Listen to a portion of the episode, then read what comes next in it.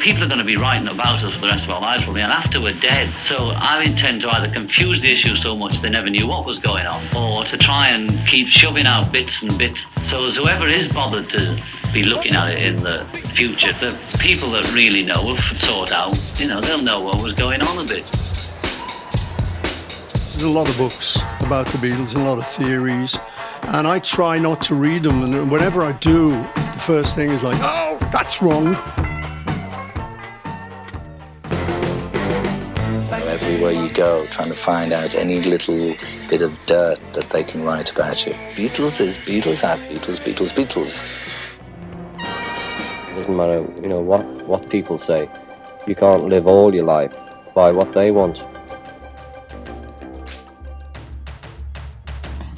Another kind of mind. A different kind of Beatles podcast by another kind of mind.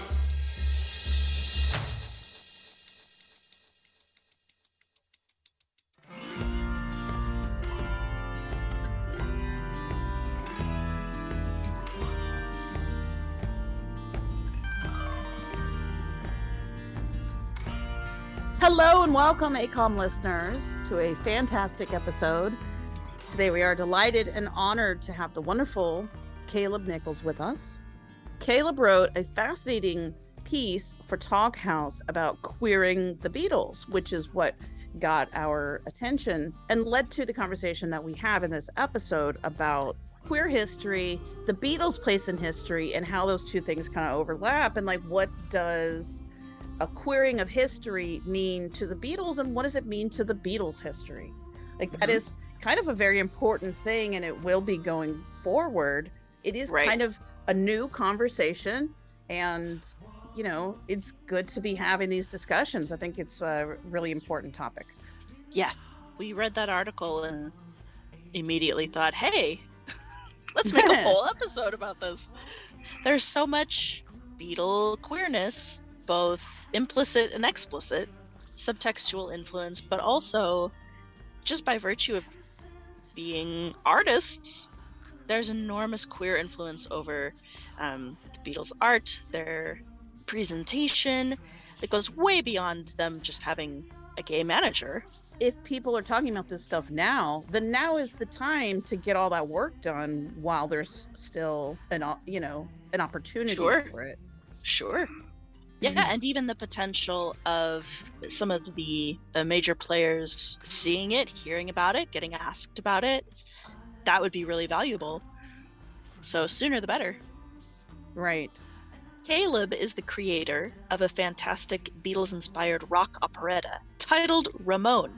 You can pick up Ramon at your local record shop and or grab it from Bandcamp or stream anywhere music streams. Caleb's UK tour begins in Glasgow on September 27th.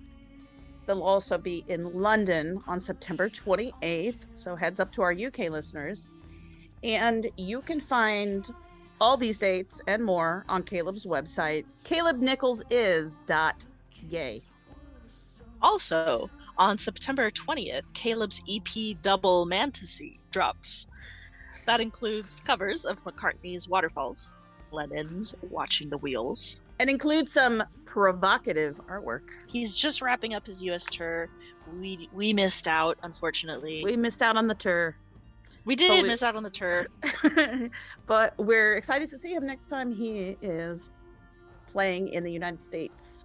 Yeah. Or the next time we happen to be overseas when he's playing overseas. It was a great conversation. We're delighted about it. We hope you enjoy it.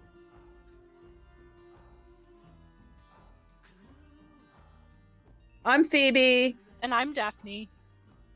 Hello to both Hi. of you. And thank you thank you so much for having me on your lovely, fun, informative, and thoughtful podcast. I really enjoyed listening. Oh. oh thank, thank you, you, so much. that was not that was that was not an attempt at flattery. That was just like the truth.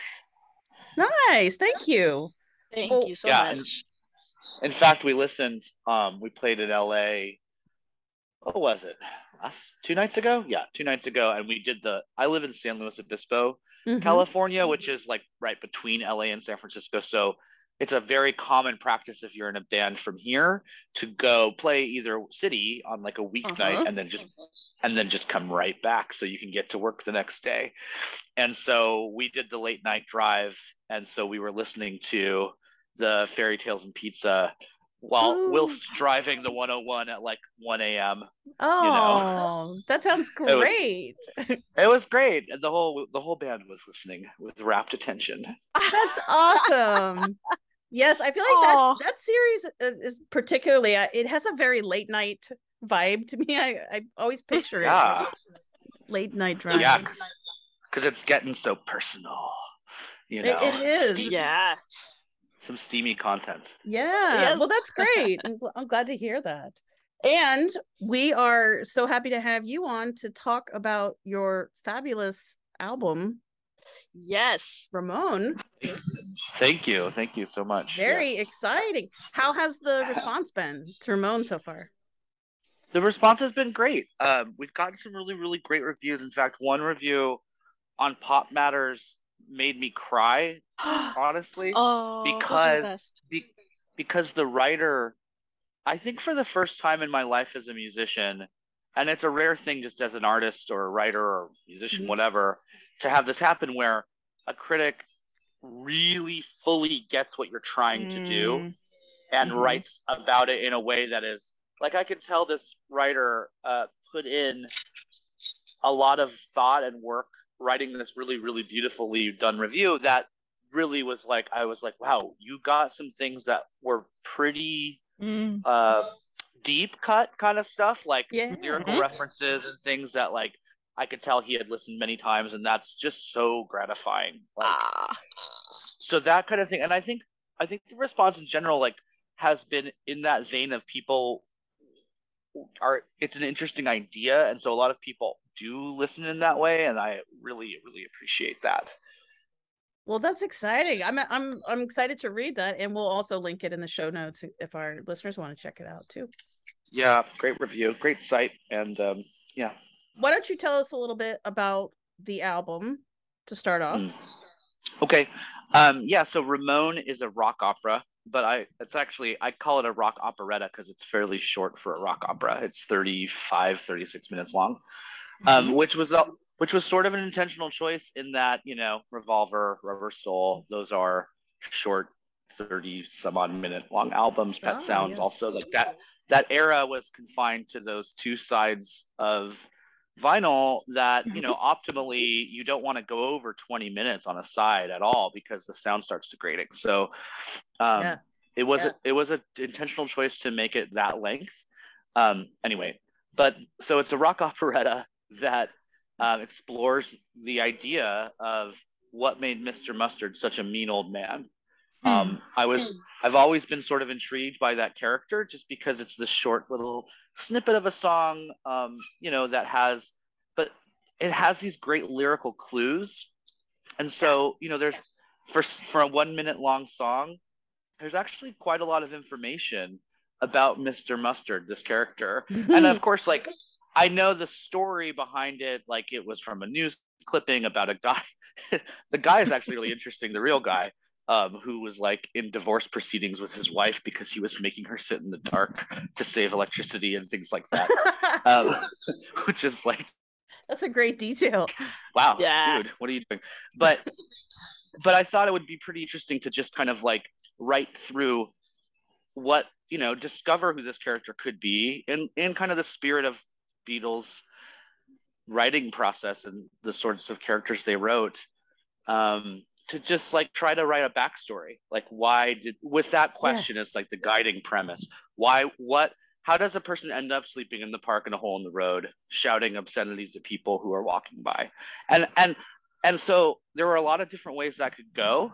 Yeah. um if i had wanted to write a more serious album you know there's a lot of that could have gone in a very different direction in terms of you know yeah. w- what people in that situation yes exactly Yeah. or sleeping sleeping rough as they say in the uk Yeah. and and i you know and I, that actually you know that kind of is part of the story because really in the story you know, in a nutshell, I don't want to give it away, but I, I will kind of. It's just, you know, it's a pretty simple story of someone who can't let go of the past Mhm. and gets so obsessed with something that ha- happened and he can't let go of it and, and it kind of dominates his life and he just becomes uh, someone that can't really function.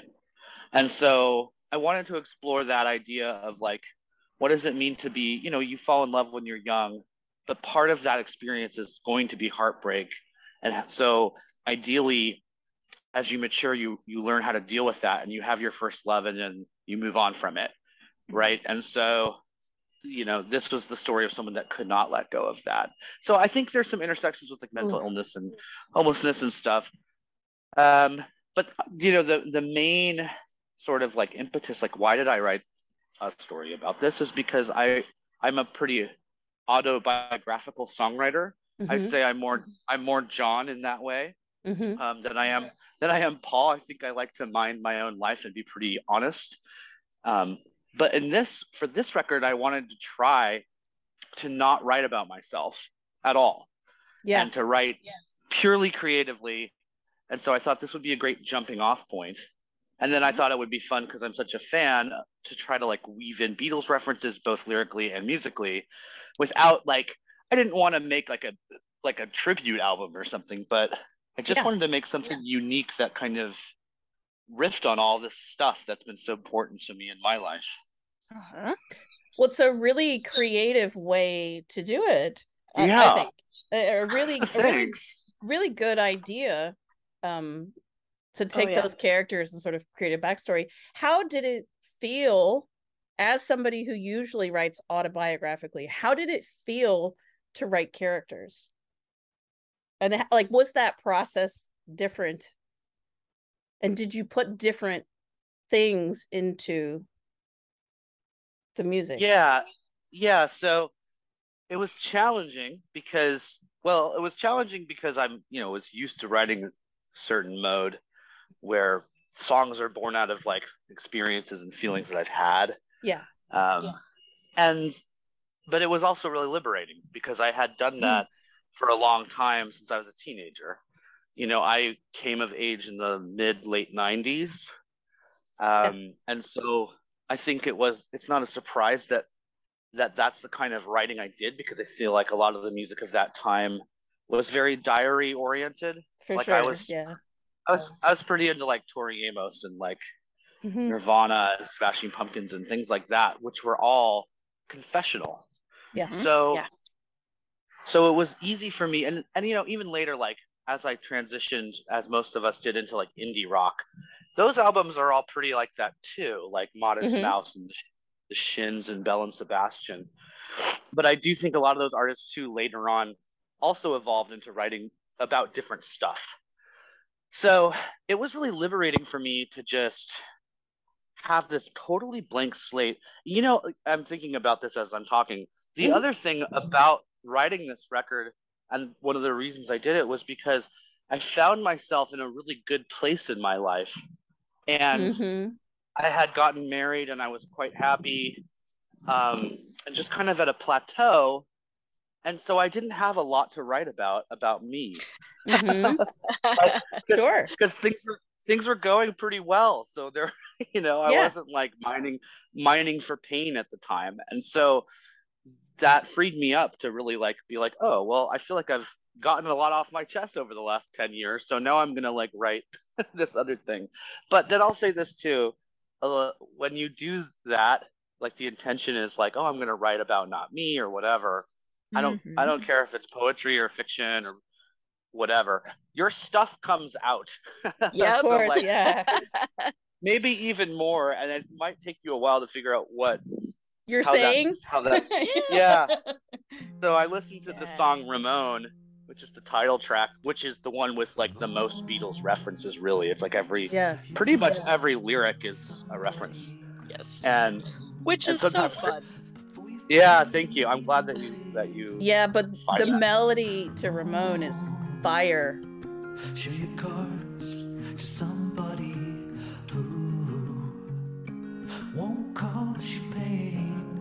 Cause you pain. Crawl through that window. You can let your silver spoon lift all the way. I think it's so beautiful. Well, I have I had pretty fond memories of um, discovering Ram for the first time um, Ah, because yeah. I didn't. I had you know when I was maybe in my late teens, early 20s Mhm. started discovering more solo Beatles and was like, oh my god, Yeah. there's basically. I mean, Ram is the one I'm like, this is pretty much a Beatles album in a lot of Yeah. ways. yeah. Yep. and that's a really exciting discovery so that song is so special but yeah i think like i listen to that song now and it's like oh shoot am i am i mr mustard uh-oh but no not really i think i i think i'm you know not so far gone but you know i'm in there too i think now that i can listen back and think about it but Oh, i didn't think so at the time the intention was this is something completely external to Mm-hmm. me yeah But that's but that's not how it ends up being. no Every- it never does Yeah. Every every bit of art is some form of self-expression. Well, and you know, I think too, like, and this is something I learned later when I got into writing, um, not music, just words, and studied that, started studying that and teaching that. And there's this idea of writing for discovery. So you start off a writing project without knowing what you're going to do, Uh-huh. but you allow it to, you know, you allow the project to find its own way. And you can't really do that unless you're writing, you know. It's Mhm. not something you can think ahead. I'm, okay, I'm going to plan this out. Like you Yeah. allow it to be Right. That's how the record was was made. Like every song I wrote kind of led one thing led to another. So I hadn't mapped out what happened to the characters at all. But then I figured it out by the by the end. That's very cool.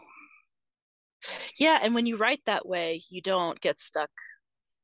If you're not planning everything out, you go, don't get stuck doing so much planning that you never actually do anything. You just get stuck in the planning. Yeah. I mean, I think I think it's easy to get stuck in that way. For And- sure. Yeah, I remember reading about J.K. Rowling, and I'm currently not a huge fan of hers uh, personally, but yeah, right. Right, right, right. But um, disclaimer there. this is not an endorsement of J.K. Rowling. But I remember being really surprised at her process when she talked about writing the death. Oh, spoiler alert! The death of Dumbledore. Um, sorry, everybody. But uh, guys, We'll put a warning on the on the on the episode. Okay. but she uh, but she wrote about being surprised at that and crying and being really Mm. grieving and upset because she didn't really know Mm. that was going to happen and i think that i i was like wow that's really interesting and also really i mean when i read that part of that book many years ago but you know it was like when it came out i was crying Yeah. too i think the world was Oh. crying I called out sick to work the next day. oh my i don't blame you And I was home driving- and grieved. i was actually i was listening to the audiobook driving from like Oh, oregon no. to to to humboldt where i was going to college and so i was just driving through the redwoods Oh, sobbing no. Right. Yeah. couldn't believe it Yeah. And my, and my roommate at the time, we actually worked at the same place. It was a college summer. So I came out of my room at noon, red puffy eyes, expecting that she had she would be at work, and she had called out sick too. you're all just like light a candle I yes, we were. We were rooms next to each other, crying our eyes out all night, oh unbeknownst to each other. Yeah. Yeah well i think that's the thing about art it has a lot of power sometimes Yep. Absolutely. That's great. So, does does this experience does it make you want to write in this style more, like in the future, or have you not thought that far ahead? Or No, I am actually working on my second album right now, um, or my second album in this project. Yeah, yeah. So, Awesome. so the the short answer is yes. The long answer is maybe later, Mm. or you know, I guess it's a Mhm. two part answer, not short. They're both pretty short answers, aren't they? the hardest thing about writing something like this, a rock opera, uh, or any kind of linear like this album tells a story Mhm. is promoting it and promoting it as a person who's relatively unknown and then even harder is playing shows in support of it to audiences that are not familiar with it so it's hard for me to play a Mm. song like captain custard mr mustard which is like the middle of the story Mm-hmm. Without explaining to the crowd the story and that takes up a lot of stage time and that like kind of like you know i not i think when when people are encountering a new artist like say opening a show for someone Yeah. they they might not be interested in that so that's been a real challenge is promoting the record in that way Mm. um, Interesting. it, it, it, it kind of requires like a little more thought than you know just streaming a song and going oh i like that or not you know like that's and that's so like the mood of or just the way people are consuming music right now i think the album has legs and when people discover it and get into it it's great but it has been super hard to like Yeah, to, You know. yeah, I can understand why. Yeah, Yeah. so i it's think conceptual. so it's a it's a concept. Yeah. it's a con- it's a concept album so you know it's not a coincidence that sergeant pepper's came out in the middle of the beatles career not you know album number one they already had this they had this very loyal and worldwide insane sure, fan yeah. base that would listen and scrutinize Mhm. everything they did Exactly. so it was a great time to put something like that out for me and i'm not saying this is like was a bad idea or anything i think it's great and i i'm so appreciative of kill rock stars um, Yeah. especially Slim Slim Moon, who is the one that kind of discovered this and helped me get it ready for this. You know, they were like, "This is really interesting and good," and I think it's great. But I think the next the next record for me, I'm like, it's funny because I actually had to resist doing another narrative. And I had to kind of like go, no, no, no, no, just you need to put out a good collection of songs. So, and then I, that's and as I was, was like gonna ask, yeah. programming, uh, yeah, as I was as I've been like getting ready, I'm actually going to the studio to finish recording next week, and the like the labor that's gone into like choosing tracks and stuff, it's just been very much like don't pick the ones that you think need to be there to like tell this sort of story. Just Mm. pick just pick the best songs. Yeah. And like maybe album three will be another uh another concept thing. Because you know the other thing that i like to do is write poems and so i have lots of ideas about dovetailing poetry and music together in some kind of way. But again i don't want to make another like hard to figure out or like takes a lot of effort. I just want to make good songs. So. Yeah, that people will stream and repeat. yeah and like i think that's cool. I mean because a lot of my favorite albums are that just like a great solid collection of music and you know like we were just saying like my intention is to do this collection of songs that's just whatever but there's always going to be some thread that goes through any album you know Yeah, there's just the songs are written near each other and live kind of near each other so they're like siblings. you know. Yeah. yeah yeah Well, that's. I think you're. I think the length of it actually works really well too, because you're not like, so like committing to a 22 episode season. You know, it's, Yeah. it's a lot easier to commit to six episodes or, or what have you. So Yeah, but but I'll just say, you know, if someone really wants to do a 22 episode season of my album as a television show, definitely a great idea. Super good idea. I think it's a great. Could really squeeze a lot out of this, um, Okay. and probably like it'll get it'll get renewed. I'm sure. I'm sure for No doubt. two. Yeah. No doubt. Caleb's Before contact first info will be in the show notes. Yes. I, uh. I I tweeted at uh, Vivek Tiwary, who who wrote the Fifth Beatle uh, graphic novel about Brian Epstein. Oh yeah, yeah. And yeah, and I was like, hey, check this out. Also, it would make a great Broadway show, don't you think? He did the Jagged Little Pill musical. really? Alanis Morissette. Yeah, I think he's involved in that somehow. Um, maybe That's not it. something I had heard of. Yes, I follow him on Twitter, so I'm like, he's tweeting about that a lot. Wow. Um, so I was like, hey, guess what would make a great musical or a True. great addition to the soundtrack for the film? Yes. Yes. Your call, Vivek. Yeah, just whichever you prefer. I'm available. My people Yeah, are let- waiting. Just let me know. Yeah. or anyone else, to be honest. Any other Yeah. Netflix talent scouts, anyone out there? Get into it a little bit too, um, I read the Fifth Beatle after, I think after maybe during while I was writing it, the album, and Mhm.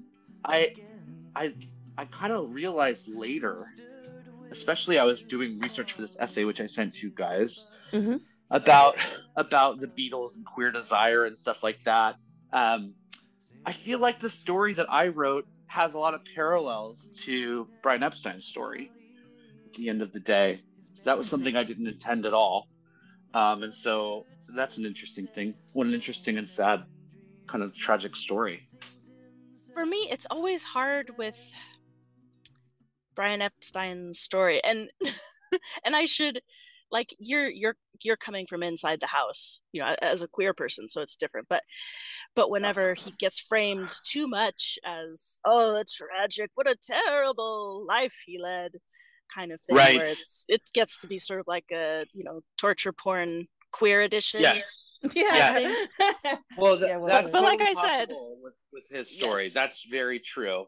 And yet, and yet, I think that you know it's But arguable he that the- Yeah, he Well, the was in a lot of reason he- I don't think he he would have died so young. Maybe. I mean, maybe. Who knows? Who knows? Mhm. I'm speculating, but it Right. doesn't seem to me that seems that that shortened his life. You know what I mean? And Yeah. and he did. He was a survivor of a lot of violence and a lot of Yes. like a lot of queer people. So I, but I'm totally with you when you're like, um, got to be cautious of the like queer tragedy because I too Yeah. am a person who is like, okay, let's watch a movie about gay people who don't die of AIDS. That would be nice. For sure. Yeah. exactly. But in the same breath, you have to acknowledge, especially for queer people Of that lived course. at that time, yes, Oof, the what a time what a Yes. time to be alive. You know, was a like, Yeah. on their lives. For yeah. sure. Yeah, we're not going to stop talking about the Holocaust because it's a bummer. Yeah. Yeah. Right. right, Yep. right.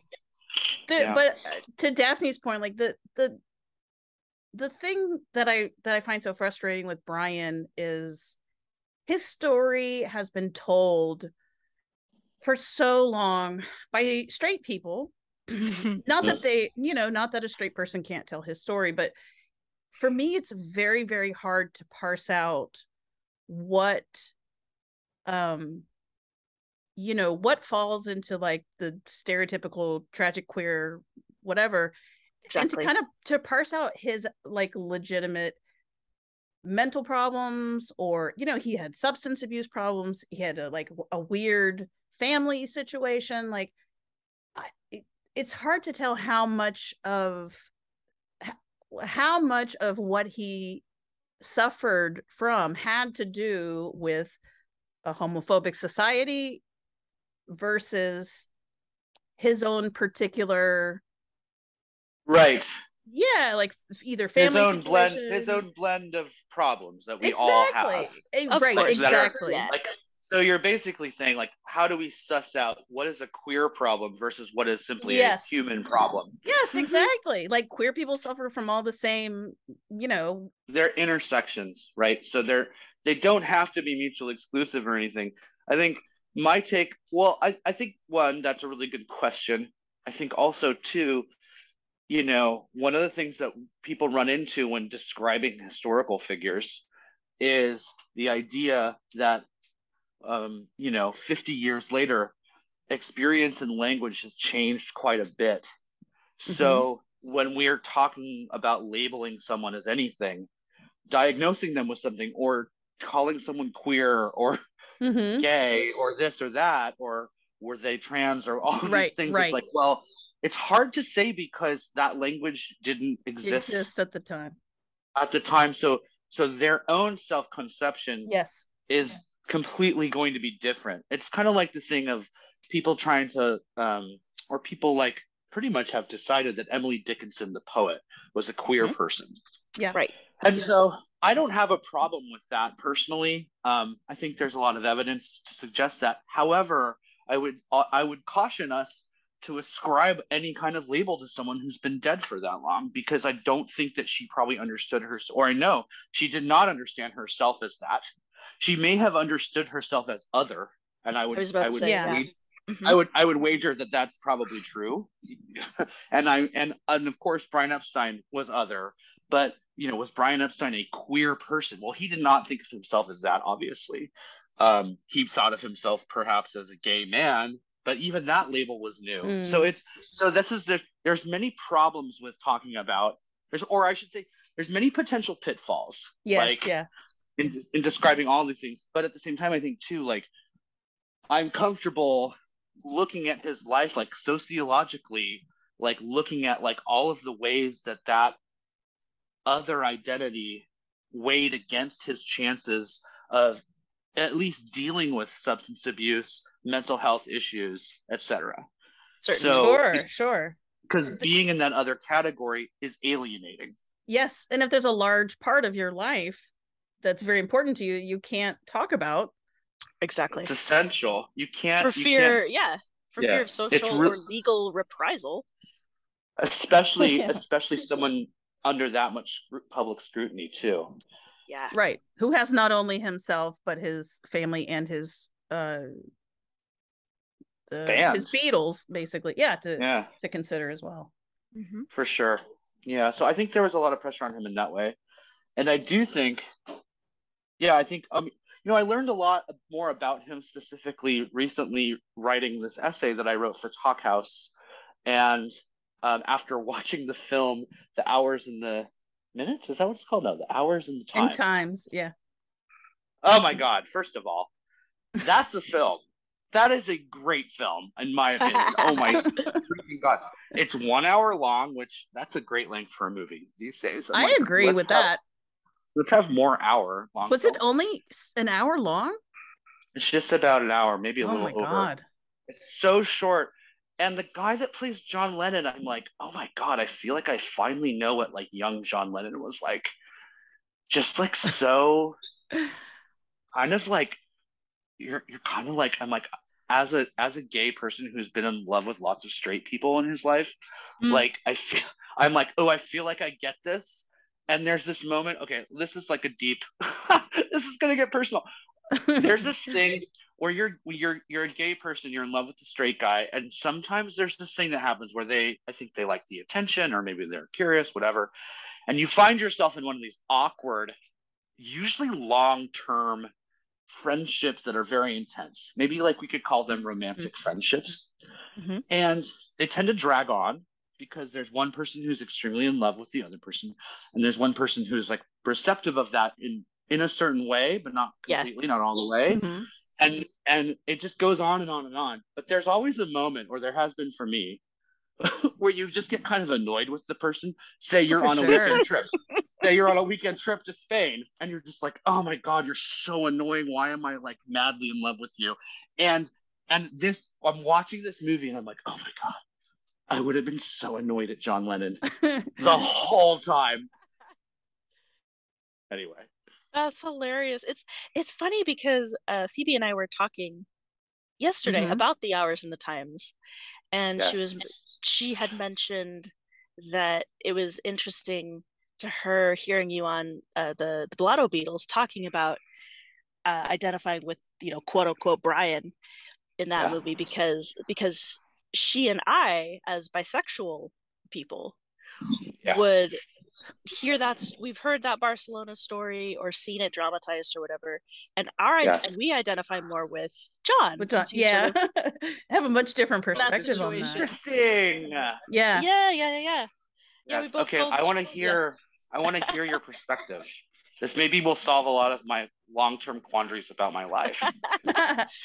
I mean, I can't say that I ad- identify with like the homophobia and violent insecurity And aspects. S- Spain in 1963. Sure. Right. where I was not. of Baby by John Lennon. yeah. Yeah, but just the idea of, you know, here's something that, you know, that I've been aware of about myself for a long time, but never felt, you know, for whatever reason, never felt comfortable exploring or safe, or, yeah. yeah, or even thinking about too hard, maybe. Yeah. Um, Yes. and now here's this person who knows all about it and is into me and maybe this will be a great opportunity to learn about myself Yeah. in a in a s- in a safe way. As someone who's Right. willing to show me the ropes and is gonna be and Right. likes me enough that he's gonna be was to patient to put up with Right. all of my, you know, bullshit. Right. hmm That makes a lot of sense. I mean, I think that's an absolute part of that dynamic. I Yeah. wonder. I mean, I think the big question about you know that trip to Barcelona and all that stuff was has has revolved around you know did they do something or not, which I think is beside the point. I think I think it's really more just an interesting feature about their relationship, but also who you know who was John Lennon and what was his deal. And I think you know it's that's that Yoko Ono. Who- Should be the by- wh- byline of every Beatles bio. yes. Who was who John, John Lennon? Lennon? And is what was his deal? Hey, hey, Hey, hey! John name of your next what- album. Yeah. no, that's going to be album three. We already Oh, said oh, album okay. two is Oh, going to that's be a right. lot. That's right. We're wrapping that one. Okay. yeah. No, I like that. John Lennon, who are? What's your deal, and who are your guys? Come on, tell me. but uh yeah no i like your insight about that that's really interesting and something, Yeah. something good to consider I mean, uh, that's coming from the perspective of like I so you know like and I think we we've talked about this on our show before, but my basic position is that I think of John Lennon as bisexual, meaning I think of, that he at various times in his life I self-identified as bisexual. And Yes. whether whether or not he would have always used that word. right And I think it was And I think- something that he knew early. Yeah. yes absolutely and i think i mean talking about how these things affect people's life chances their personalities i think that john lennon it makes this makes sense and it also makes sense why a lot of people connect with him in this certain way um because he i think you know despite the fact that he's a white man and then becomes one of the most famous people on earth yeah. if Right, not right, right. if not the most famous person on earth um he was another he was a person who was in a different category an othered category and was at somewhat of like a remove from other people around him. So it gave him Mhm. some both distance to observe people. I think that's one of the gifts that that queer people have is like we're out of this thing so we kind of have we have to sort of look at it from a different Sure. angle than like the mainstream and that's great. It's really good for creativity. It's really good for storytelling. Yeah. but it's also very alienating. It's very isolating. Yeah. especially you know before the 21st century or the end of the 20th century when legally you know there's like there's real danger for people who come out or anything like that. So Mm. you know it's easier for me. I have a husband we are you know people Yeah. know that we're married. We live in a small town we could not have had the life that we have 20 years ago Right. I don't- i really don't think we could have I, I maybe- agree. maybe we could have lived in the Castro, or obviously we Yeah. could have, but we couldn't have settled down and bought a house in a small town and like lived this kind of tranquil country bumpkin existence that we mostly live. Oh, And- yeah. And I mean, except for when I'm like totally losing Sorry. my mind, driving all over the place, doing shows and like reading poems or whatever it is I think I need to do. But uh, other than that, Gosh. we're just sitting here watching like Game of Thrones or Yeah. well, no, I would not Game of Thrones. You wouldn't like that. Um, Reservation Dogs. That's what we're watching right now. oh, so yeah, like, yeah. anyway, what I'm saying is, kind of makes sense. And there's that there's like that Yoko Ono interview from 2015 where she talks about how he was bi and it was Mhm. just something that he didn't have much. He didn't explore that much. Mhm. But again, I don't even think I think everyone gets hung up on sex. Like, did he do this or that? Like, I don't care about that. Well, I you agree, Yes. and and that's one thing that is also. I mean, life for queer people and like you know how queer people live and and move around in society has changed so much obviously over the past 20 years but even like over the past 50 years how people even think of that kind of stuff um Yeah. Is is a, a, a like a like a world of difference like nowadays a lot of like caleb we're about the same age right so Yeah. Yeah. uh, like for for me like when i hear kids talk nowadays most of the time they they seem to identify before they even have sexual experience which was not how it was when I was young. I mean, when I was younger, you know, you did a lot of stuff before you picked a lane, you know, like, right? Yeah. and and I knew a lot of people, um, a lot of people growing up who would be considered bisexual now, who like who had sex with both sexes, but ultimately picked one or the other. But it, Mhm. but by today's standards, are bisexual. Do you know what I mean?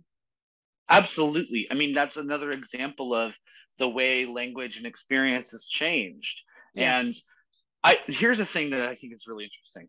Uh, a lot of queer people bristle at the inclusivity of the language, and by that I mean, Mhm. I feel like I'm just name. I'm not going to name names, but I'm going to call out this idea of of cisgendered gay men getting annoyed at, I think, particularly bisexual women who th- there's this vibe of like, oh, really? Prove it. And I hate it so much. it, makes, it makes me nauseous because I'm like, the thing that's happening is actually really beautiful. And what is happening is queerness is a big tent. Yeah. There's a lot more people, it turns out, who are queer in some way than we used to think. But Uh-oh. Oh no. Caleb. No, come back, Caleb. I was gonna say though, I'm like 10 years younger than you guys. Than us, I know. Uh-huh. And so so the the sort of weird how it was sort of seen as I was coming into more like my sexual maturity or whatever in my early 20s was like, well, men are usually either gay or straight. Most women are probably more bisexual or at least more fluid. Yes. That's how it yes, that's of. right. I remember Yeah, that so era. yes, right? So there's been like sort of like little stepping stones. Yeah, to- I absolutely remember that evolution Right? of, of thought for sure. Yeah, of well, course, the female course- species is by nature just the, just a fluid sexual. You're like a, more river. fluid- Yeah, and it's it's about emotions for you. It's like, oh, I think it's about boobs and dicks. It's definitely. I don't know what not- happened. Hey, There you are. You're back. I was like in the middle of this sweeping oratory. I know. you I were on a roll. We've got to get you back there. What was I saying? Okay, so we were talking about how um concepts of sexuality have changed over time and like um sexual Right. experimentation is more uh, you know whatever whatever Oh yeah, they're my I'm- yeah they're big tent. it, yes just kind of like that i think i think to pick up on it is like the idea that like as the tent gets larger people start going all right there's too many people in this tent You know, Yes, and my my point that I so eloquently waxed to was um, was that it is what the thing that's happening is one an amazing, beautiful cultural transformation, and two, it's exactly what we wanted to happen. Yes. You know, people joke, people joke about the gay agenda. There's no gay agenda. But you know what? There is a gay agenda. The gay agenda is I want I want my children or the people coming up in my world to have an easier time and to be more themselves. 100%. Yes. Ah. absolutely Yes. You know? yes and if we're not fighting for that what the fuck are we fighting for I, yeah, I don't I don't know. So I think I think that you know what? John Lennon, if you were still alive, I would welcome you to the bisexual big tent of queerness. You and Yoko anytime. yes Yes. So that's what we were saying is that like it used to be just that concept of like well prove it you know like Right. if john didn't have this particular sex you know at this time then he Yeah. that doesn't count you know it's like nowadays we don't think like that we think of it, it no it's it's how you feel and how you Yes. identify based on what's inside of you it's not there's no like And- litmus test and and i think this is this is also unsettling to people guess what? That can change over your lifetime. Yes absolutely. And that one really bothers people. Yeah it really it really does. Yes. And i have and one i have empathy doesn't for them. I negate have the other. I agree. I I do too, and I and I get why people are protective also of their experience. Yes. And and because it's true like yeah being gay in the 90s was really hard. And Yes, i bet i bet Yes. i bet it wasn't as hard as being gay in the 80s and i bet it wasn't hard as being gay in the 70s exactly. etc yeah. Well, there's very much, especially I think, uh, you know, in the more when dealing with the more religious aspects of homophobia of like it's it was it be it was very important for a lot of people that I knew to try to get through to their families like if I could be any other way I would be Oh, that's true. I like- cannot I cannot Yes. be anything other than this and Yes. obviously I would if I could because that would be better you know that that's sort of what's I implied in that attitude I had the same thought, and I wasn't even raised raised in a religious household. I mean, well, actually, we were, Mm-hmm. Yeah. but I was raised in the UCC, like the best. yeah No, no offense to anyone else, but the best Christians on the planet. Like super, everyone's everyone's gay, wearing tie dye. Summer camp is fun.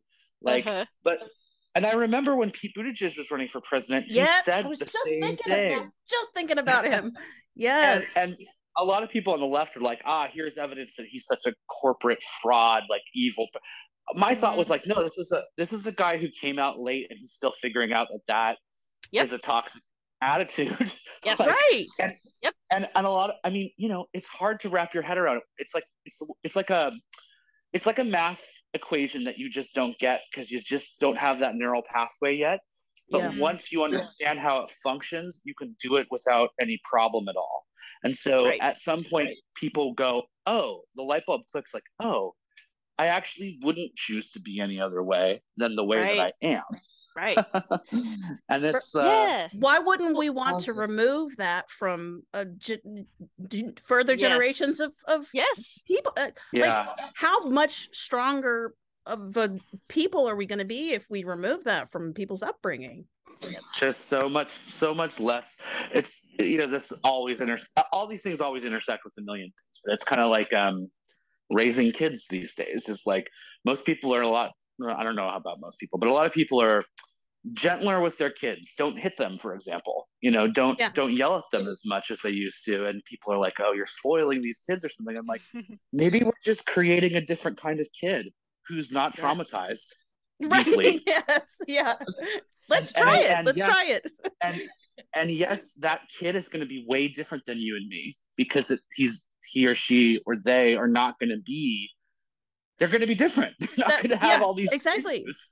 That child is raised in a completely different environment with uh, Yeah, different needs, different expectations, different access to resources, different access to information.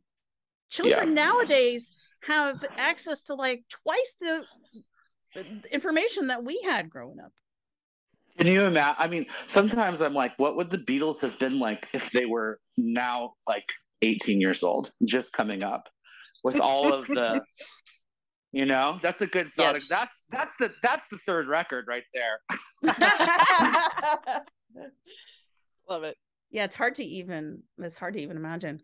Or Okay. or you know maybe, maybe they don't happen because it's different the context isn't there like their people are tied to their context anyway sorry Well, that's kind of to- always how I think when I when I, when I imagine that. Yeah.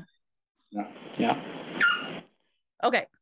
yeah have you so i assume you're planning if you haven't already when you're in the uk when you're in wales is to go to liverpool and do sure little I, I, nerd I tur- have- tour well it'll be interesting because i've been on tour in the uk before and Mm-hmm. the last time was in 2007 so Oh, wow. we went we went to liverpool it was actually our first stop um we Mhm. played a show a show there with modest mouse nice. And our manager at the time, he put us up. He got us rooms at what is used to be Brian Epstein's family home, which was wow. he had become.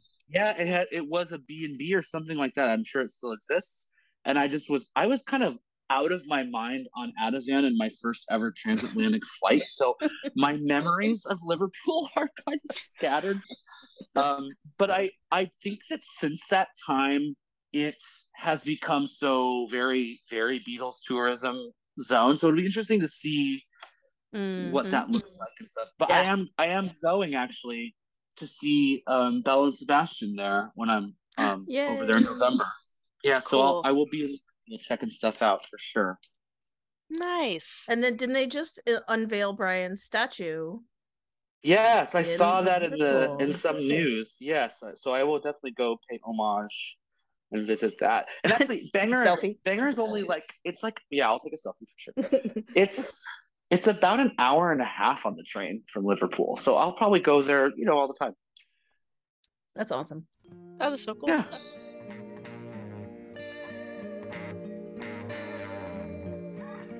Okay, let's talk Yes. about queering the Beatles. Yes. All I feel like we've already begun. We've already begun this conversation. we have, we have, but um, are we ever are we are we ever not having this conversation? yeah, right. In some way. it's true. Yeah. Can you explain to our listeners what queering the Beatles means? Yes. So queering the Beatles, I'll just say, you know, queering anything is the idea of looking at something through a lens of queerness and thinking about maybe established things or things that we think are sort of established, settled, decided, and looking at it through kind of a queer theory lens. So thinking about how, like, one thing a lot of people are talking about in poetry is queer ecology, and that's kind of one of the things I'm Hmm. studying. So Could you- thinking about how how nature is queer and looking at it through a queer lens rather than thinking about it through kind of the standard Western lens, which is like this. Uh, maybe it's a binary lens, maybe it's very religious uh, at its root, Mhm. um, things like that. It's just kind of a way of shaking things up a bit and kind of reconsidering the Sure. basis for, for what we think about things. Of So that's the first thing I would say. Um, with concern with the Beatles, I guess it means considering their story through a queer lens, Mhm. and for me, that that means there's this more of a focus on the queer aspects of the band, which are actually really Mhm. central Yes, and I, agree. mentioned this in my essay. I think it's a point I could have actually that could be its own book. and For my sure. my little like mini the- my mini thesis is I don't think the the Beatles would exist if it wasn't for queer desire. Kind Well, a- I Hmm. agree with that. yeah. All right, then we're in agreement. All right, let's get that book deal. I'll co. You want to be my co-author? I hate doing work. yeah, me too. Let's get We're not going to get it. Oh my god. We need to get someone. We need someone who likes doing a bit of heavy lifting. you guys you guys have more work in your pinky fingers than I do. You know, I'm an idea man. I just like to have. we could hire researchers and editors. Yeah, absolutely. Oh, Caleb and I- okay I- then. Walk around talking into microphones. Opine. And furthermore, let me tell you what I think about this. It sounds like John Lennon's ideal job. Mm-hmm, mm-hmm.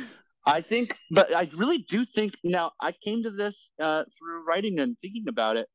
I really do think it's kind of true because I think. I mean, this is my own opinion, man. So don't get too mad at me. Yeah.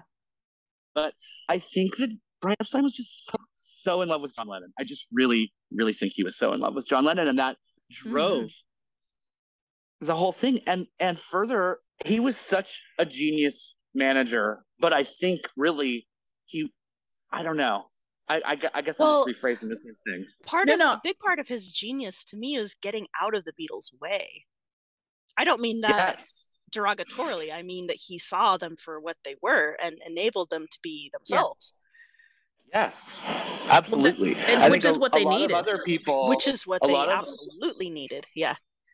he well, and he saw that.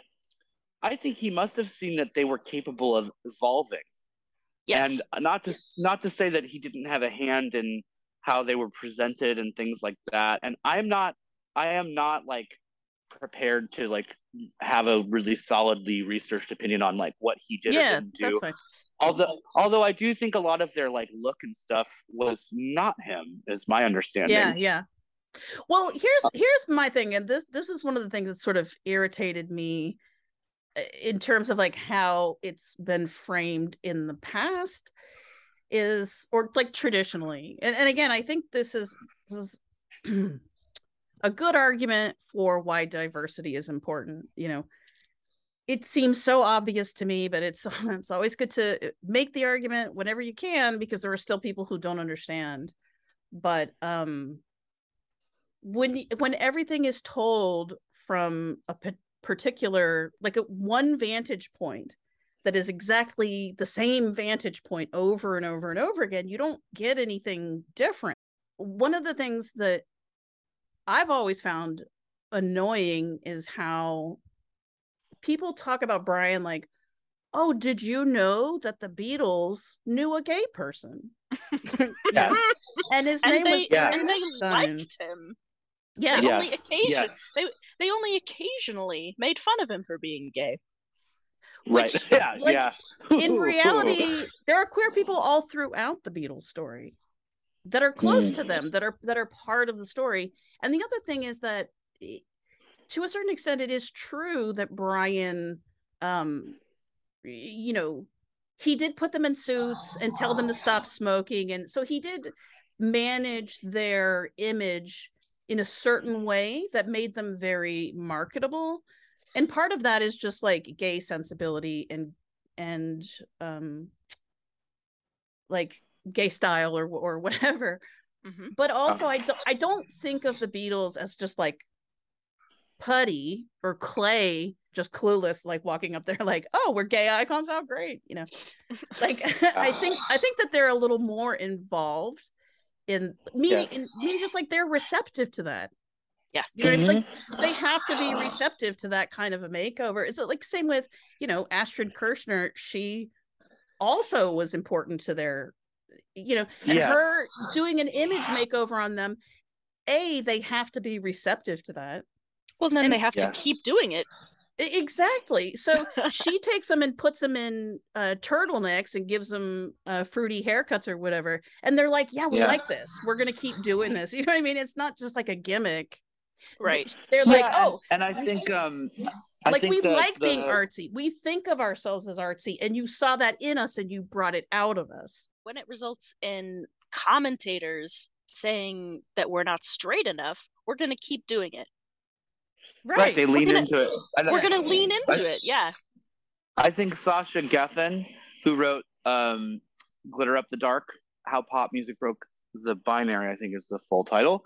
Mhm. Um, they wrote they wrote about they wrote a little chapter about the Beatles um, as a queer, as kind of proto glam rock, and mm-hmm. I think a lot of I think a lot of that was right on in terms, especially of giving them credit for like the Beatles themselves credit for for doing that and leaning into it and wanting to shake up that you know mas- hyper masculine sort of like image of a rock star or rock Yeah. and roller. I mean, I don't were there really rock stars? I guess it wasn't the same, but but they they decided at the end of the day to go along with that and maybe even to get into it and create some of that image themselves. And you know, they make the point that it's it's kind of an androgynous look Mhm. what they what they are doing and i i agree with that i think it's i think that they were before david bowie was androgynous and before mick jagger was androgynous they were androgynous for sure in this Yeah. very specific way but i also think it's really interesting and i note this in my essay that you know before that they were basically dressing like leather daddies and a Right. lot of that Yeah. was influenced by their time in germany in hamburg which you know for me there's like these oh, these intersections with like tom of finland style like leather yeah gear Mhm. so really like honestly they looked a lot gayer before Yeah, Right? right. Uh, Exactly. Well, there was, and also there was a reason that they appealed to Brian too. It's like it's Yes. It's not like he just picked up. He, he saw four boys like, oh, they're gonna No, hate no. me. You know. No, he- I read I read somewhere in something, you know, some book Mm-hmm. that he he was pretty into like the Liverpool dock worker, you know, kind of rugged thing, and Mm-hmm. Mhm. um, that's totally part of his infatuation with them. I think, like uh, especially John, he's a rough and tumble, rough around the edges kind of guy, and that's appealing. but in a kind of a cosplay way. Yeah, Yes. 'cause he's a big old. yeah. He's really he's really quite the softy at heart. I think. Exactly. Yes. Mm-hmm. Which is ma- it's A even a soft you boy. know cuter. It may exactly. He's a soft boy in leather clothing, soft boy. pretending to be. Yes. Ru- That's like the cutest thing of all, right? Yes. Who? Wait. What was my thing before? Like, what? Who is John Lennon? What's his deal? Well, we Yeah. just answered Yeah. that. He was a He was a soft boy in leather leather pants. and and when in Hamburg, a tiny Mhm. newsboy's hat and flaming cowboy boots in black and pink, not not black and white. yeah, black and those pink. boots are really Those over boots, the top. they are. You know what this I makes me think Brian of is got to see them in those boots. I hope so too. I, I hope so. I, it makes me all of this makes me think of some of the photos of them with Little Richard, and how much they seem to adore Little Richard, and you know, Mhm. Tutti Frutti, and all of that. Like Little Richard is this All looks- flaming queen, yes. basically, and it's just like they. I, I Paul's think idol. you know. Paul's Yes. idol, who he, He looks who he fashioned himself after. yeah. in a lot Paul of looks like yeah. a kid on Christmas morning in those photos. It is so cute. It looks like he's about Well, to I think that combust and drift away. He's so happy. yeah they have this propensity as a group for really appreciating um, cultural phenomenons that were outside of obviously Mm. their up- upbringing and they Mhm. they Yeah. seem to really be energized by otherness and i think that Right. if we're talking about queering the beatles if we look at them through this lens I- i mean as you can tell with our brief conversation right now like there's so many facets of that that bring the story into a fresh new light it's like a new way to see them that makes Yeah. them even more real and more relatable to this moment in history and i mean it's exciting to me i i think one of the the reasons that I loved the Beatles so much when I was young teen, like early teens, late like a t- 11, 12, 13. I was allowed to be obsessed with this boy band and no one no one gave me Mm. grief for, for obsessing over the Beatles. Yeah, that's mean, true. yeah, I can see that. I wasn't I wasn't walking around being like they're so cute, but that's what I was thinking. You know, Yeah. partly. Right. I mean, also, also obviously the music was a big draw too. Um, I would say the draw, but but still, like, of course, I thought that John Lennon was cute, and like, of course, like young gay little tiny baby gay me was like. well, this is kind of this is kind of fun. I can have posters of them up in my room and like yeah, yeah. think about all. So Yeah. Acceptable. I, I just I think their ability and propensity to be into otherness and to write these sorts of songs, it all translates into reaching out to other people having that experience. But then at the same time, it's it's so genius because it's so universal and everyone That's- has this connection to them, you know? Yes, yes. And that's that's one of the great and important things about queering the Beatles is that if we queer the Beatles, we queer everything. Yes, absolutely. like- I mean, And and you can tell that that's why people find it threatening. They're like, well, if the Beatles are Yeah, queerer yeah. than I thought, then then the world is There's queerer nothing than I thought." sacred. Exactly. It's like no, the, well, the I will world, say the world is queerer than you think. yeah, that's the point. That's the point. That's the point. Well, I'll also, say that like my record, which does this pretty dramatically, because I mean the cover of the record is two very Beatle-esque looking lads yeah, right. making out, Right, right, right. and um, I haven't gotten much. I haven't gotten much blowback from that um, yet. You know, the comments haven't been like in the comment sections of like YouTube or whatever. Haven't been. There really hasn't been a lot of that, and that might be the moment we're living in. And it might be like yeah. It hasn't it's not like it was on like good morning america or something i'm sure that would right. change um Teach but, your you know, audience a it bit. be- Yeah. it would be a great thing to feature on good morning america just saying for anyone listening Hashtag i would love to wish 60 minutes i want to wish america a great morning and a great gay top of the gay morning to you america there you go but yeah, it hasn't been it hasn't been like that. I was actually anticipating um, some haters coming out of the woodwork because it's such a cherished cultural institution globally that I can see how it might rub some people the wrong way. Um, but so far, so good. Good. Well, even when we started our podcast, I mean, first of all, we were only the second women uh, to have a Beatles podcast. That's changed already. And there were Yeah. only like five podcasts when we started too. So there's a jillion podcasts now.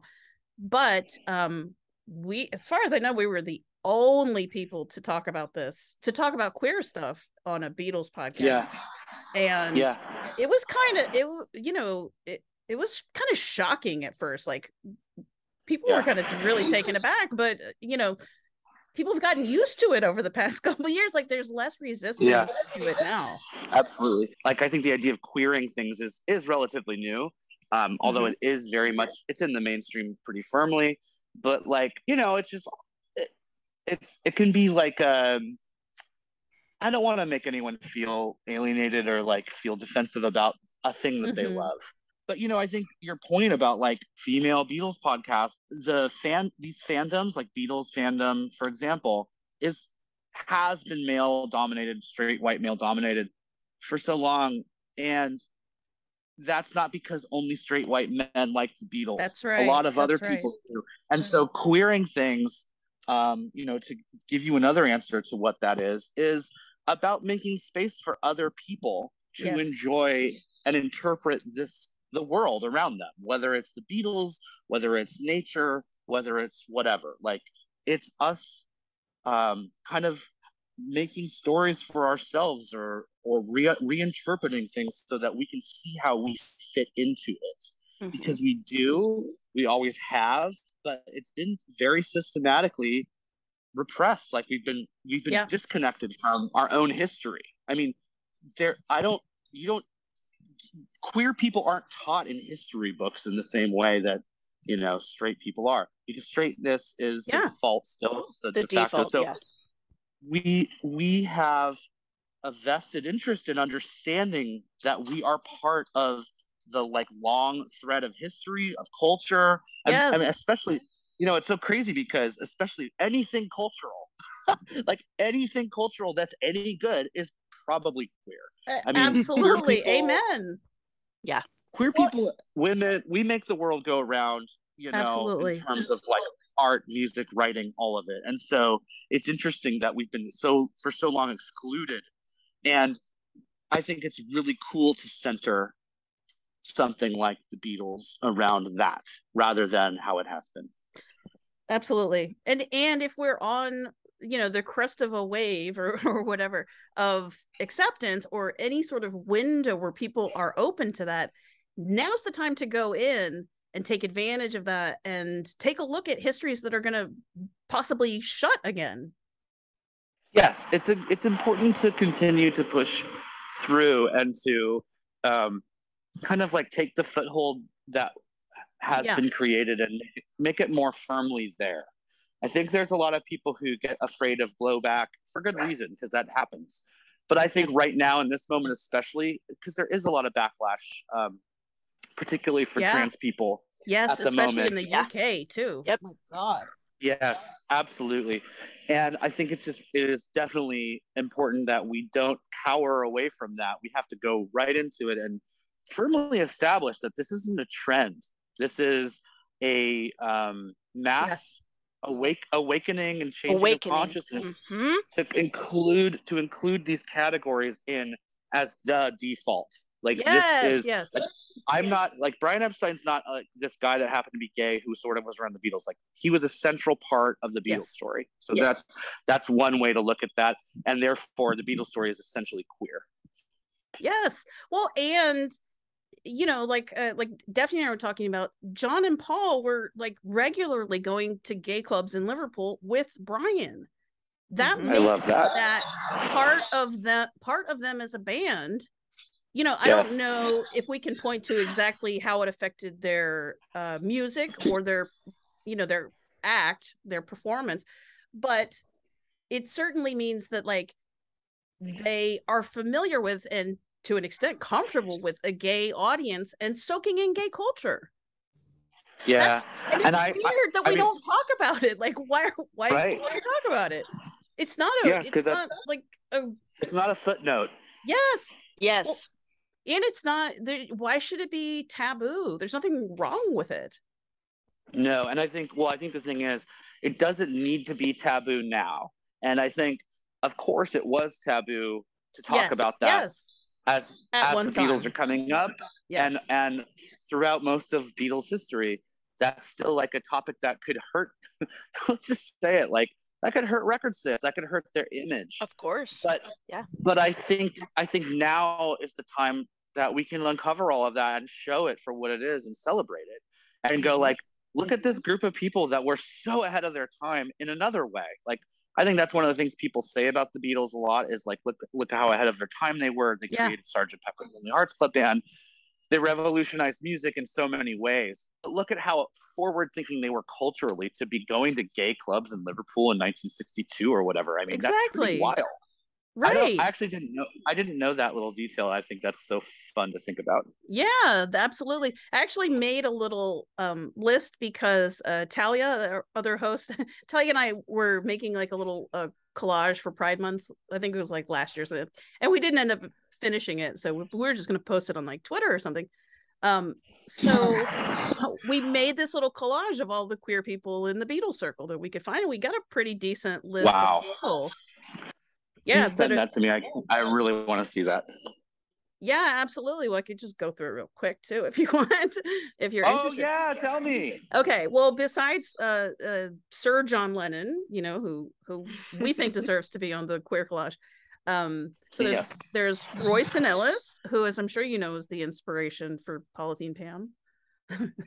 he was the I actually, um, I actually don't know that. This is not something I know. Oh, that's that's great. So uh Royston Ellis was a bisexual, actually, a beat poet who um met the Beatles in Liverpool in the early 60s and they did like some musical backing for him, like this is spoken word or whatever. um but he wrote all these Wow. uh gay poems. It- This is where this is where Paul learned about gay sex from Roy, Royston Ellis. Wow. Yes, it's in many years from now. And then when he he met him years later, he like quoted part of it to him. He was like, "Oh yeah, ease me in slowly or whatever. Break me in gently. Break me in gently." That's what it is. You've got to be gentle. He You've got to be gentle. exactly, like take it easy back there. That was like not in the medical journal that he was looking at when he was a child. He's like, "Oh shit, I didn't know that's how that works." So there's him. Well, isn't he also the one who gave the Beatles the statistic that one in four That's right. men was gay? Which That's I mean, I don't know where that statistic came from, but apparently that stressed Paul out a little bit. Yeah, that would be something for them to think out, think about. Well, you know, Paul was probably thinking back to all those circle jerks that they used to have, and was like, "Wait a minute." Wait a second. Well, you know what is so, but what I think is so cute is he went, "Oh shit, it's me, isn't it?" That's what he said in his book, cute. right? Yeah. It's like, Aw. Paul, really? You don't you don't think John might be a contender there? Yeah. Because he was like, hmm, four, one and four, four Beatles. He's like, God damn it, it's One of us.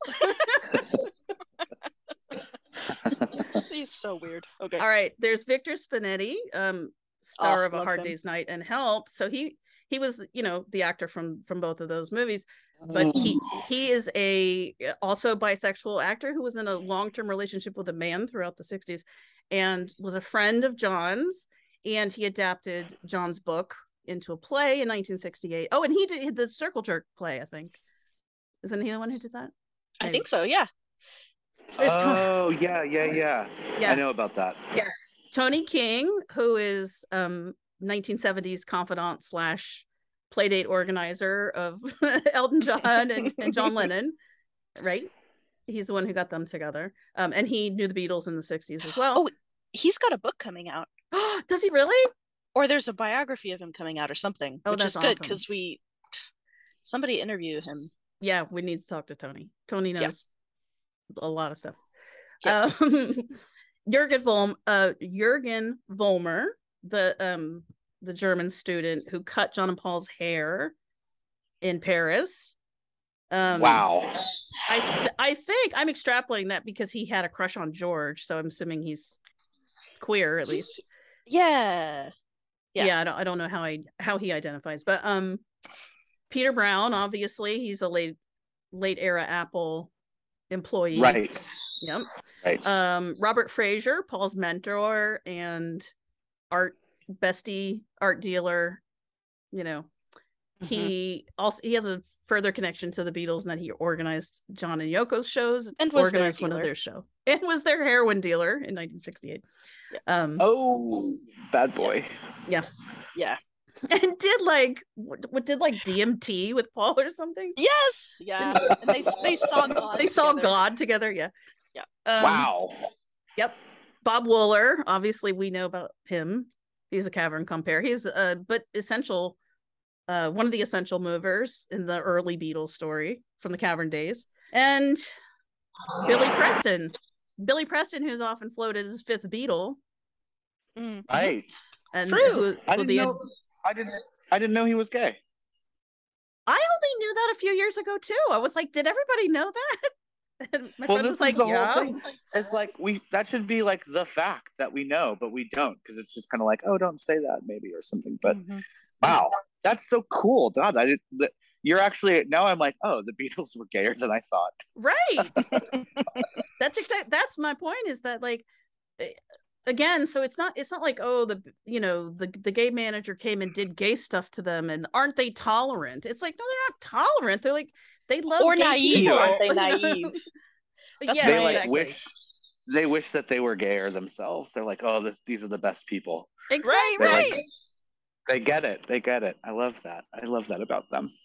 and then the the other um i wanted to use this example because when i read your article and when i heard you on blotto beatles talking about queering history and the idea of queering the beatles i immediately thought of um the new series that's on i believe it's amazon a league of their own Right.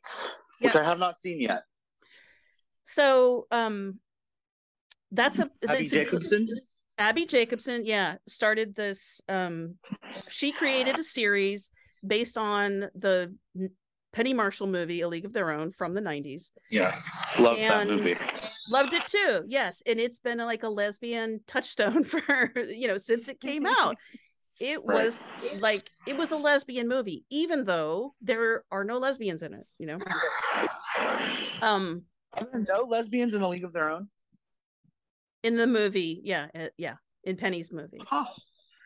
Huh. there's there's not there's technically nothing gay in that movie yet it's it's a it's a gay movie right so like Yeah. uh Yeah. lesbians have yes have embraced it and identified with it for decades yeah. so Wow. um so abbi comes along she makes this uh series same same period same team it's still the rockford peaches it's still this you know based on the same women who are real women mm-hmm. from the 1940s and she's like you know when it came on you're obviously thinking okay well it's going to be gay now because it's 2022 right? There's no way they're remaking Right. it the league of their own and it's going Right. to be straight people. And it's super super gay. Like everybody is gay in it. But i saw an interview with abbi jacobson and she's like well actually it turned she's like I've, I've been working on this project for a while i did a ton of research on hidden and as it turns out a lot of these women were gay Yeah. Oh, gee, who would Unsurprisingly. thought? exactly Yes. Well, you know what that what that makes me think about is um, something we've touched on a bit is the this phenomenon. So, gay people, queer people have this among many wonderful characteristics. They we have this ability to connect the dots where Yes. they aren't explicitly connected, and people call that Yes. gaydar or whatever. But that's the thing. It's like it's it's no surprise to me that the true story of that uh, team has all of this, all of these lesbians, all of this queerness in it, and even the like whitewashed '90s version. yes Mhm. Women were able to connect to it. They felt the vibe of it. I mean, it's just in there. You can't you can't separate it out. You know, even Yeah. if you try. And maybe that's maybe maybe that's you know young queer baby me. Uh, maybe that's part of my connection with the Beatles is that there's queerness just all through and through. It's shot through with that. And even though that was never pre- presented as such, you know, I think I mentioned this uh, in my essay about how Brian Epstein was. It was an unfortunate fact that he was gay, you know, during the Mm, anthology yes. years. Um, Yep. And th- despite that, I still must have sensed this queerness, and I think that's. I just think that's so cool, actually. yeah Yeah. but but how important is it so like um abbi had an interview with sh- she felt like one of the women original one of the original baseball players from the 40s is still alive she's 95 years old And Wow. Abbi Jacobson found her and, and talked to her and interviewed her, you know, during the making of this project. And this 95 year old woman woman basically came out to Abbi because Oh she my God. had never used that word before. She'd never used the word, she- you know, she didn't like the word queer because that that's a- you know, a slur to uh, uh, elder Right. people. But um, Yes. She she like came out to her. yes, That's so moving and so crazy. right? I mean, and that, but that also speaks to the power of and the importance, I should say, of of this idea of queering things. Like I was saying before, Mm, it is yes. a re. It is queer people discovering, rediscovering, understanding now that they have a place in this world. Yes. And if straight people can't recognize that that's more important than the quote unquote risk of reading Yes. queerness where where, where there isn't any, then screw Yes. Well, and there's these there's these very systematic efforts right now to, you know, cleanse libraries of queer reading materials and shut them them. down. Ugh. And I'm just like, I'm watching this and I'm outraged just like everyone else. But part of me is also like, good flipping luck. Like, how, yeah. you know, I'm sorry, our seeds have already spread throughout the garden and we're going to keep sprouting up all over the place. And you cannot Amen. stop that. Yeah. Like, And I'm if- sorry, and if- you, you're gonna rid art of queerness. Yeah, okay, right. good luck. Yeah, good luck. Yeah. Yeah. yeah, I'm really looking forward to watching an endless stream of uh, straight Hallmark movies set in Montana. That's going to be really, we're all going to really be moved by that. Yeah. It's gonna be real real lucrative too. or one straight man's journey with God. navigating the terrible world of being a white man. Yeah. Oh, I feel like there's a show about that. I'm not going to talk about it, but yeah, yeah, Yeah, but so yeah, so it takes like a queer woman like Abbi Jacobson to to reimagine a story that's already been told just through Yes. a different lens and it brings out, you know, real things, like things that are a real part of our history that we just weren't in a position to be able to show people yes, before. absolutely. And that's the whole. I mean, I don't know if that's the whole point, but that's a very big point of it. Absolutely.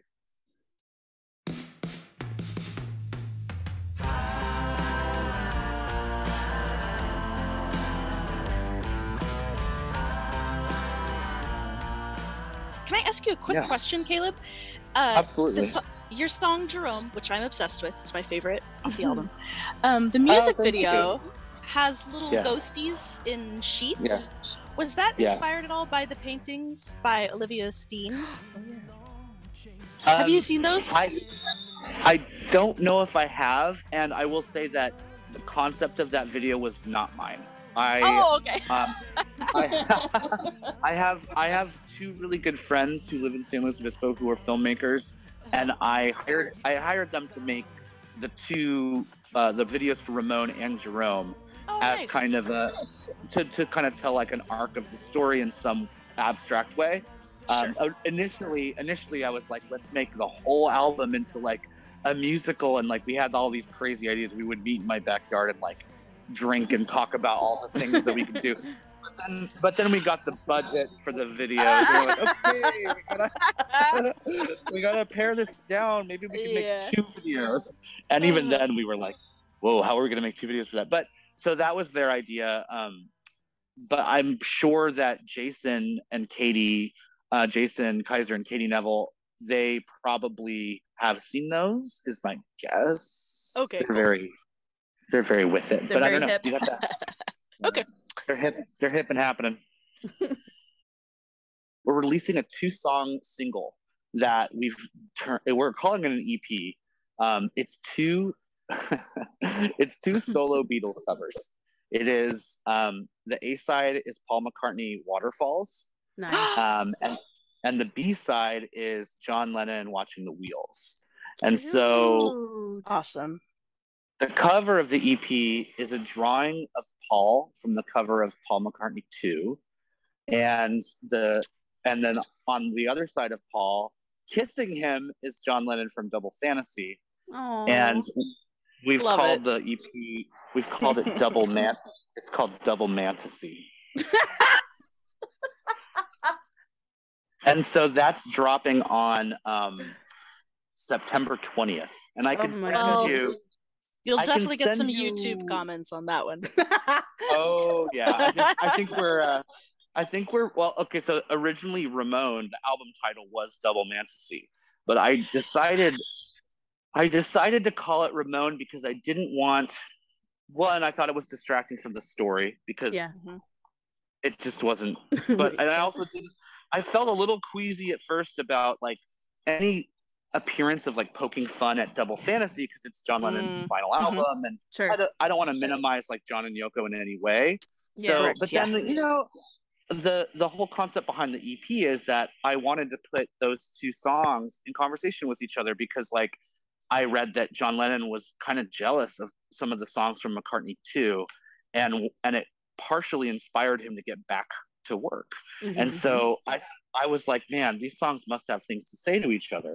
And I I love how it came out. It's like a cool A side B side kind of vibe. And yeah, so I thought Double Fantasy in this case is kind of fun because it's like Yeah. basically if I had if I had the time and budget, wouldn't it be fun to make you know how people are like, what what would the Beatles album be if they hadn't broken up? And they like to make Right. track lists Uh-huh. well it'd be it'd be super fun to make a covers record like start to finish of like the ultimate final beatles album you know like so but this is my little mini version of that so i thought it was Fun.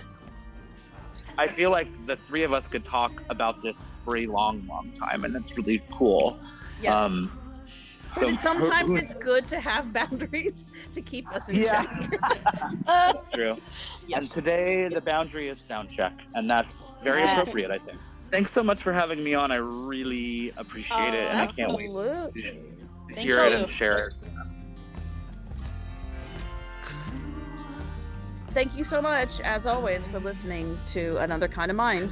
If you enjoyed this episode, please go ahead over to Apple Podcasts and leave us a nice review. Yeah, it would be especially appreciated now that we're going to be bombarded with homophobes who are really upset about the gay agenda Mm, and are going to come attack us. So if you feel like that's not cool, maybe go over and leave us a good review. That would be really helpful. and much appreciated. Very much appreciated. Thank you so much for your support. Support queer people, support women, uh, go Beatles. Beatle Nerd Pride. yeah, exactly. Beatle nerd solidarity. Support your fellow nerds. And we'll see you next time.